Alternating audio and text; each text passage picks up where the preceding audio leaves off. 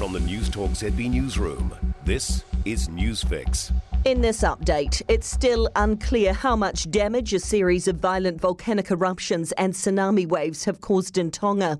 More details are expected as the island nation wakes up in the aftermath of the disaster. Flooding damage to homes and buildings have been reported, with major infrastructure like phone lines and power cut off in some places. It's also triggered a warning of back to back waves on New Zealand's north and east coast. Forecasters are also expecting Cyclone Cody to bring severe conditions from tomorrow. Civil Defence National Director Gary Knowles says the two events so close together are reason for concern. It's interesting we have these two events back to back. The eruption, we expect the wave changes to occur until Sunday, and the effect of Cody will not occur until about mid Monday right through till Tuesday. And those on the North Island's east coast should be prepared for a wet and windy few days. Forecasters are expecting Cyclone Cody to track just east of the country from Monday morning.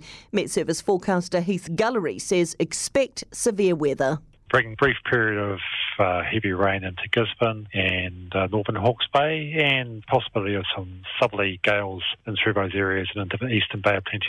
Tennis star Novak Djokovic has spent his fifth night at a detention hotel in Melbourne as he fights a federal government decision to cancel his visa for a second time.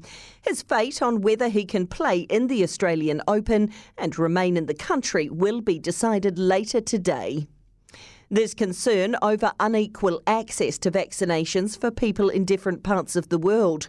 Here, 5 to 11 year olds can be jabbed from tomorrow, but Child Fund is reminding people some nations are missing out. Only 4% of Papua New Guinea is vaccinated, one of the lowest vaccination rates in the world. Program Director Quinella Clegg says the reality is no one is safe until we're all safe. These new variants can arrive, and they will continue to arrive until we have this global spread of vaccination. And that's news. I'm Donna Marie Lever. In sport, the Silver Ferns have been outclassed by the Australian Diamonds 53 39 in their opening match of Netball's Quad Series in London. The Diamonds raced out to a seven point lead after the first quarter and continued to build on it, highlighted by an 18 point advantage heading into the final period.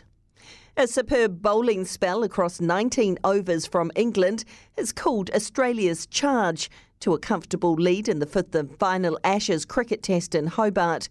After being dismissed for 188, England took three wickets for 37 runs to round out day two on a high.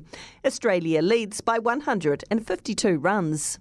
All white striker Chris Wood has made his Newcastle debut in a one-all draw with Watford at St James's Park in the English Premier League.